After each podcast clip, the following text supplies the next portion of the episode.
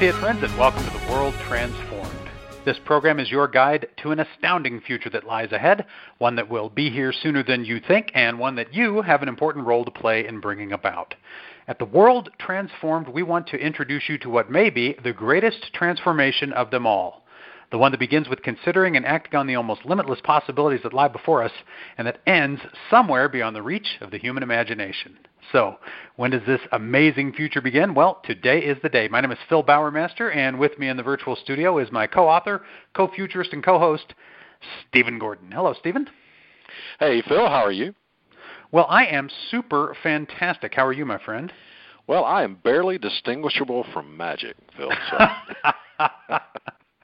wow, way to co-opt the title of the show. I like it. Yeah, that's, I'm doing great. I'm doing great. Yeah. Uh, looking, some would beg to differ. Show. I think you're highly distinguishable from magic, Stephen. But, uh, no. Uh, yeah, that's yeah, a, that's a, gotta, uh, go ahead. I was just going to say. I was just going to say it's uh, we, we I got an exciting show tonight. This obviously is a uh, is a reference to uh, I, I believe we've said that uh, it's, it's probable that uh, was it William Gibson that uh, said this at some point, or uh, actually this uh, is Arthur C. Clarke. Actually, Arthur C. Clarke on this one. Yes. Okay. Any sufficiently yeah. advanced technology is indistinguishable from magic. From magic. So I've, I, I took it back one notch. I took it down a half a peg here, and I said these are barely distinguishable from magic. Okay, I don't know that right. I don't know that they, they they rise to indistinguishable, except maybe for the last one. Okay, so we'll, we'll get to we'll get to the third one, and we're getting pretty close by the time you get to that third one. What? But the first two, they're pretty big.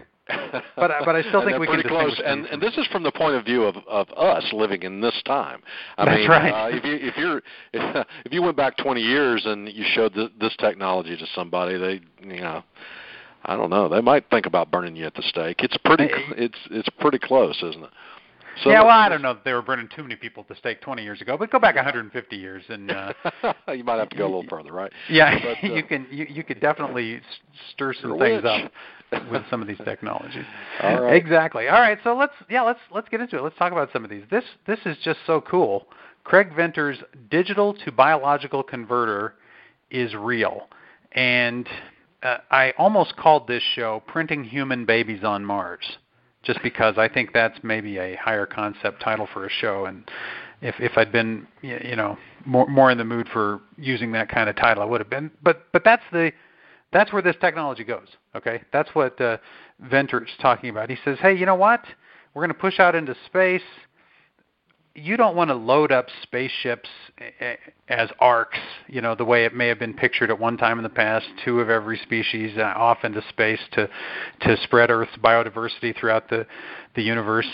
What you want is you want to use information technology as a means of printing out biological entities uh, wherever you happen to be, and that, that can be here on Earth. I mean, the, the the only application isn't for it isn't just in space. Uh, this is this is an idea basically for uh, a digital bi- to biological converter. It's a machine that's basically going to take raw materials and turn them into living things using a digital code rather than a genetic code, which of course is its own information code in its own right, uh, to to make it happen. We, we were talking uh, on yesterday's show about narrow AI and, and narrow 3D printing. Here's kind of a very complex narrow 3D printer, right? interesting, interesting application for for a printer that maybe people haven't thought about before. But if you if you take your chemical building blocks of life and you have the right program, you can basically build any living thing you want with this machine.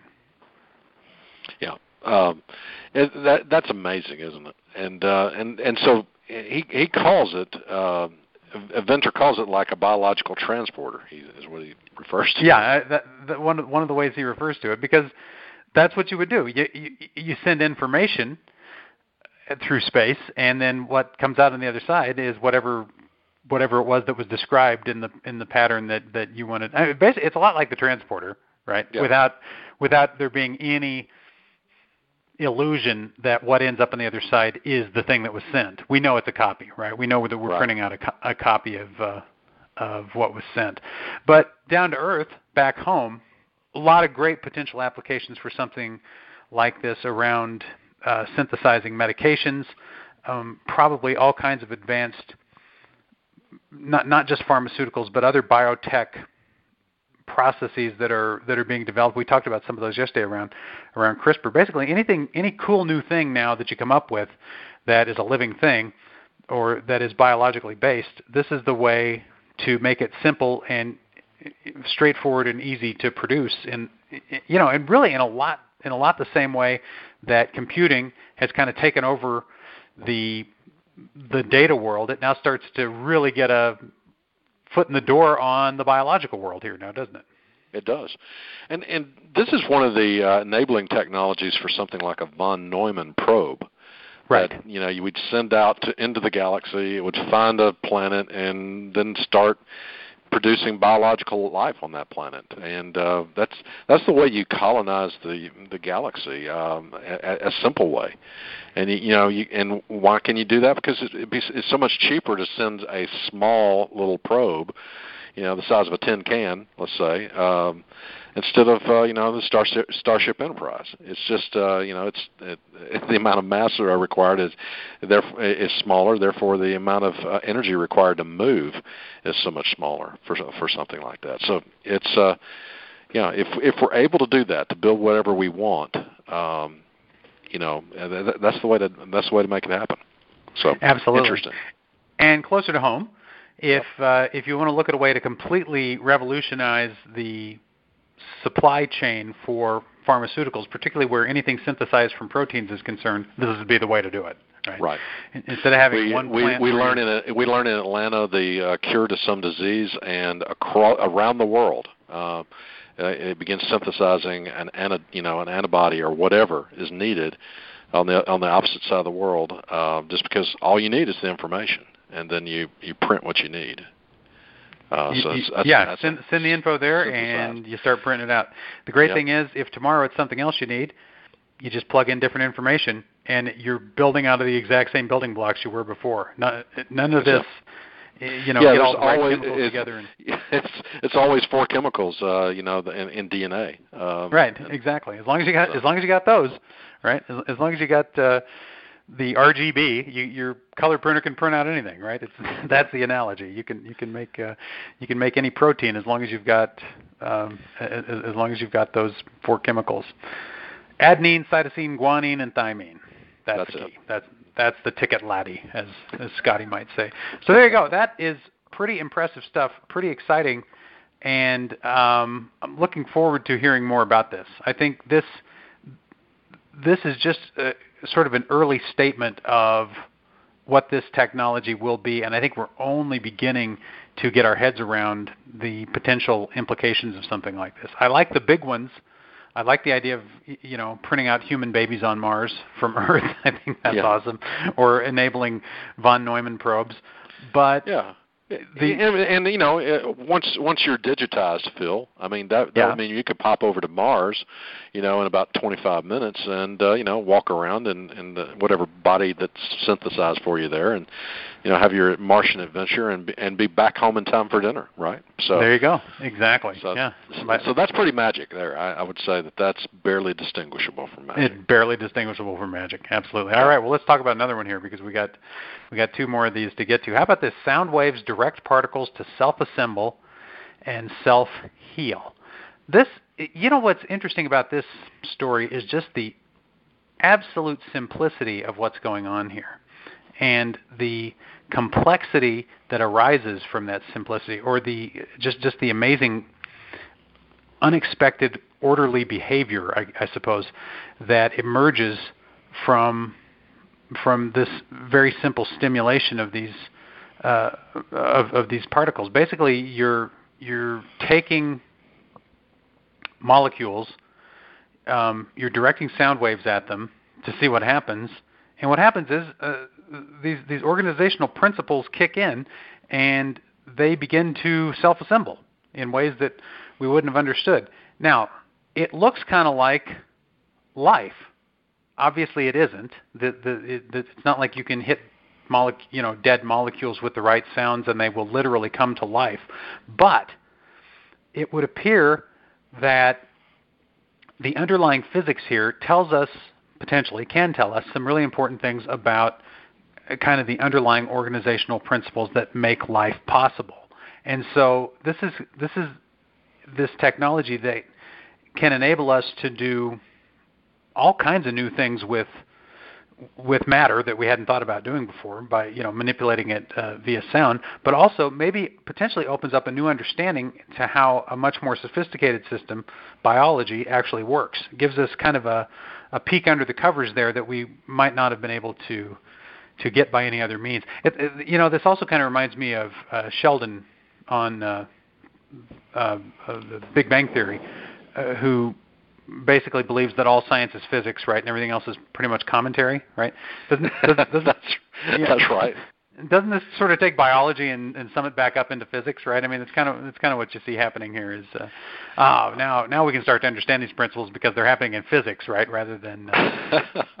well, you know, um, I you know, there's what what is the technology that uh, that is a you know uh, a perspective technology that uh, it's like a cloud. Uh, oh gosh, I'm I'm having trouble uh, thinking the, uh, of the word. Oh, sure. I, I know what you mean. Um, utility fog. Yeah, utility fog. Thank you. Yeah. Um, I mean, what if uh, you know this uh, the ability to, to direct the the fog uh, and to and to assemble in different ways? Uh, you know, perhaps sound is one of the tools to get utility fog to work. You know, who knows? So uh, entirely possible. I mean, that's that's the thing.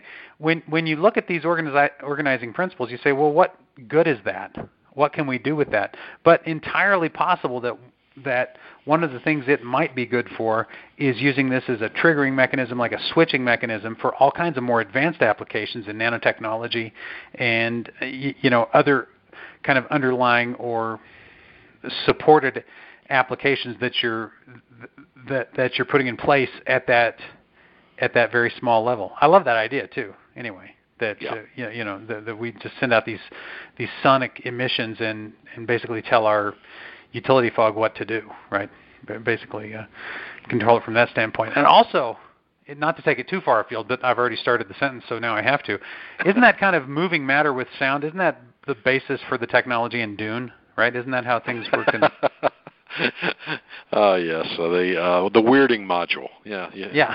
We we will not, you know, and uh, that that's indistinguishable from magic right there. That's that's uh, once you once there you're you able, go. Yeah, once you once you can. Uh, uh, you have your weirding module, you got it then. Uh, yeah, but I mean, uh, I, you know, I had had the joke of uh, you know wanting a bumper sticker that says my other car is utility fog is you know.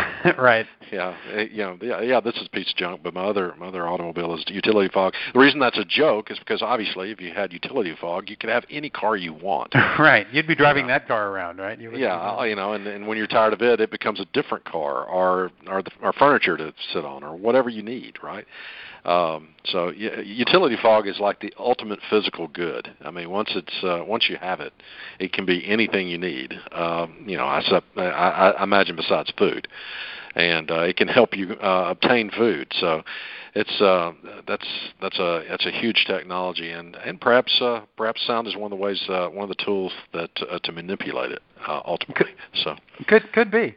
It, it's yeah. it's very interesting that this this all comes down to a state they call non-equilibrium.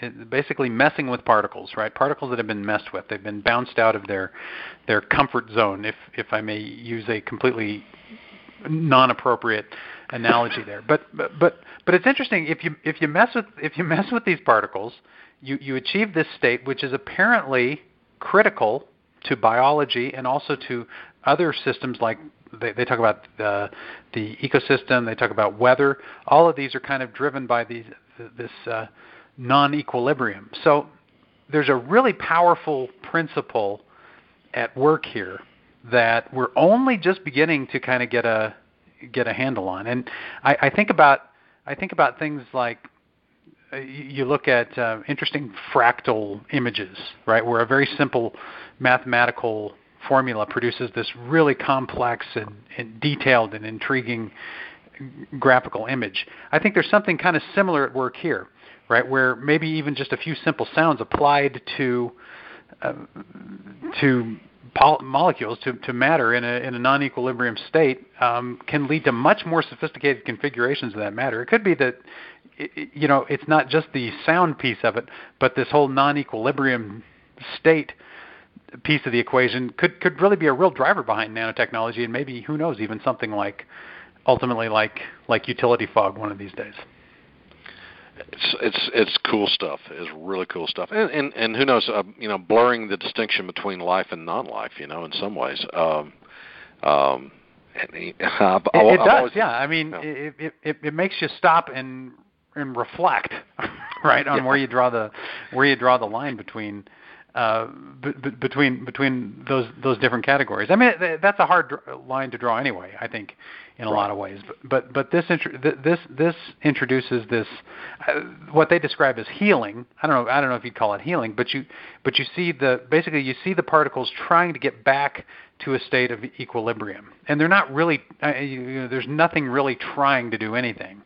But it, but but it is inherent behavior built into the laws of physics that we we often see playing out at the biological level, but it turns out can also play out at just a very simplistic material level, and who knows for potentially fantastic applications. Plus, I, I got to say, it's just cool, right? I mean, no doubt, no doubt. well, waves, direct particles. On, the on the on the level of magic, uh, you know, where would you put this compared to the first one, the digital to biological converter versus sound waves to direct uh, particles? This is as magical um, but I but I, I don't see the. It's like the benefit is a little hidden, right? Yeah. This is this is more like a magic trick, right? the the the, the first one is like we've discovered this really powerful magic spell, right? The, the the next one is like, oh, this is very magic, but it's it's more like a a stage trick. Um, what the what the application of it is not as immediately apparent as as it was with the uh, with the first one. But I'll say one other thing about this. This this could be an area where one of the technologies we talked about on yesterday's show could really kick in, and that's deep learning. The, you know, the combination of uh, the kind of feedback based improvement of processes that is involved in deep learning and this sort of new understanding of how matter can be organized starting from a non-equilibrium state who knows what you know where that might lead. Except again, I I don't know why, but I keep coming back to it. You brought it up originally, but utility fog, right? I mean, it seems like right. you you put those two things together, and you're you're getting pretty close to utility fog, aren't you?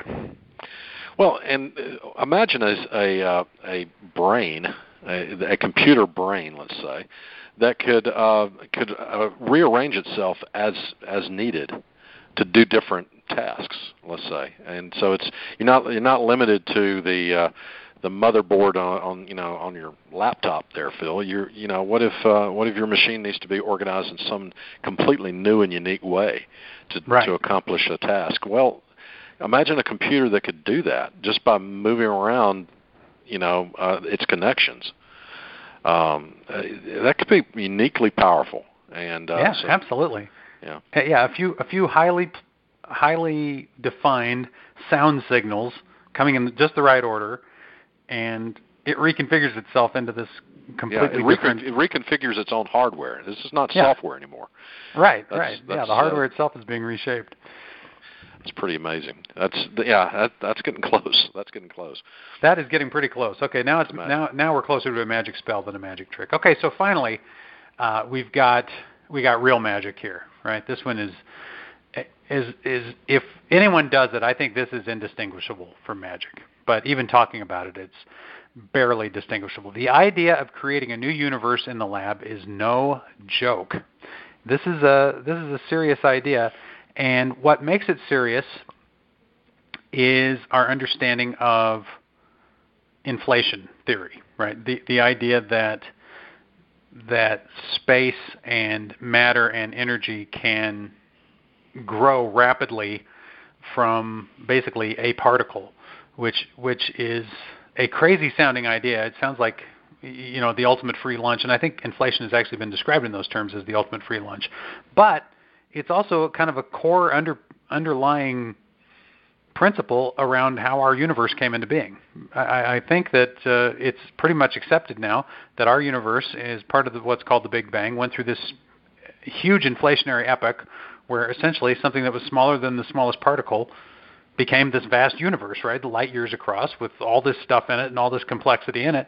And the laws of physics not only allow for that, they pretty much insist that it will happen given the right set of circumstances. And lo and behold, according to cosmologist Alex Vilenkin at Tufts University, we could create those conditions. Those those conditions are not something that um, can only occur in the most exotic beginnings of this universe that we live in, but they are potentially something that we could create an environment that would produce those. Now we haven't done it yet, and I think that's probably good that that we haven't. Um, and it's probably going to be a while before we ever do do an experiment that that makes that happen. But essentially, if you've got the Large Hadron Collider, you've got the capability potentially to create a particle called a monopole.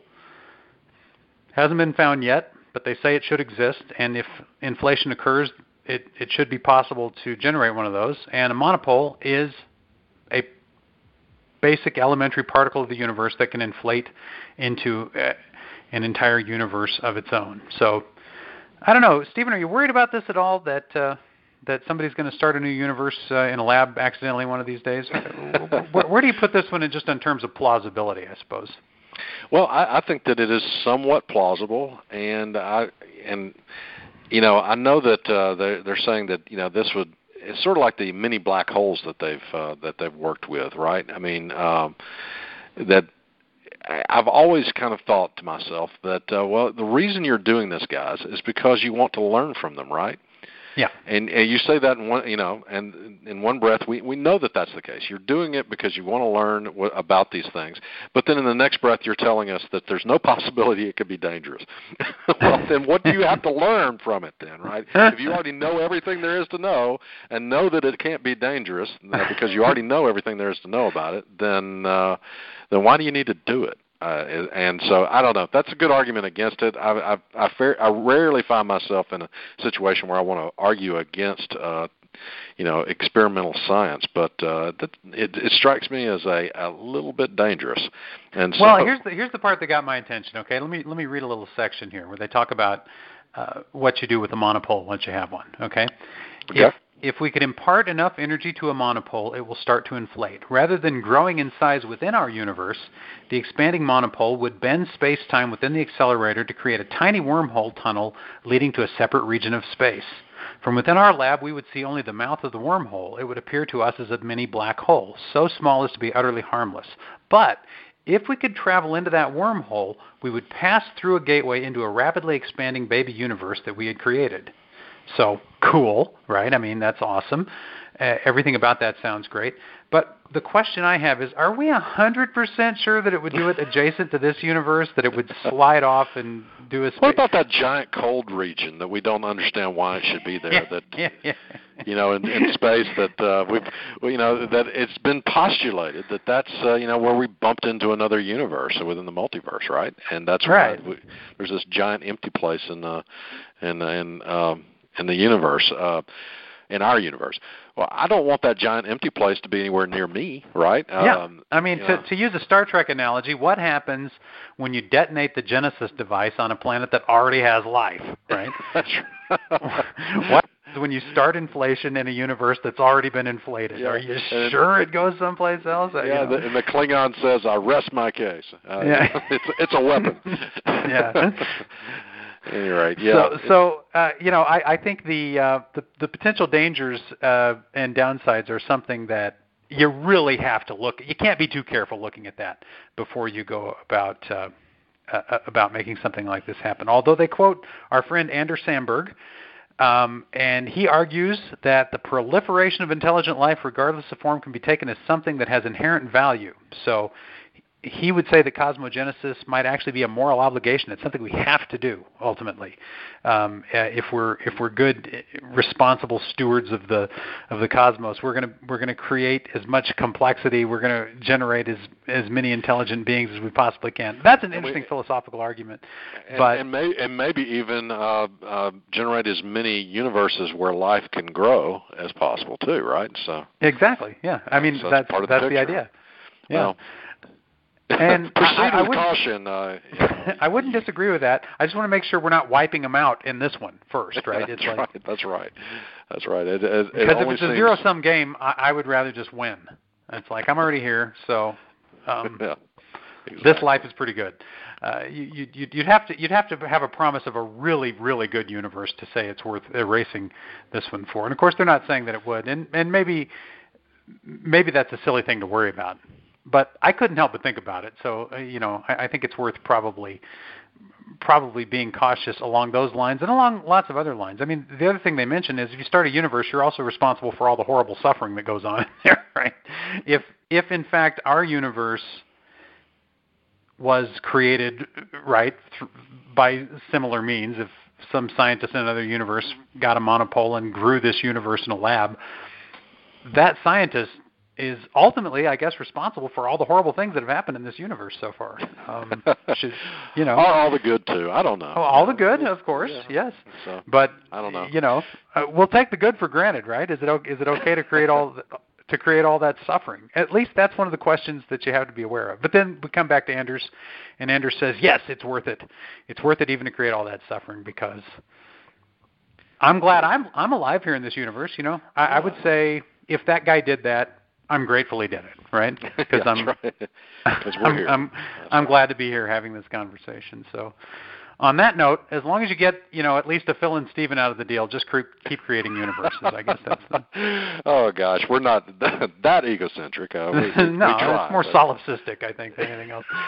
Uh, We kid, but as long as you get the world transformed out of the deal, I, I suppose that's go. really the. There you go. That, that's that's really the issue. Okay, so fun stuff. There you go. Barely distinguishable from magic. I think we had the first two that were barely distinguishable. The third one, the monopole is basically magic, right? It's it's kind of a magic token. Um, it granted it is science, but it's science of such of such a level of sophistication that even to technologically literate, educated, modern people like ourselves, it really just sounds like magic, doesn't it?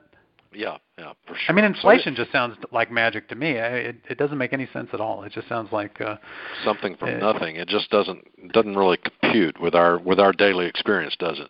It Right, Doesn't really right. doesn't really jibe with what we we know. But that's you know. Uh, that's it's uh, that's physics for you.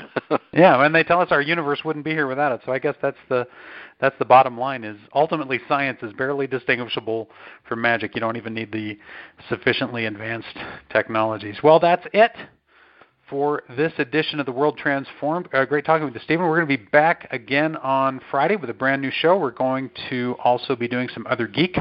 So we look forward to being with you all then. And until next time, live to see it.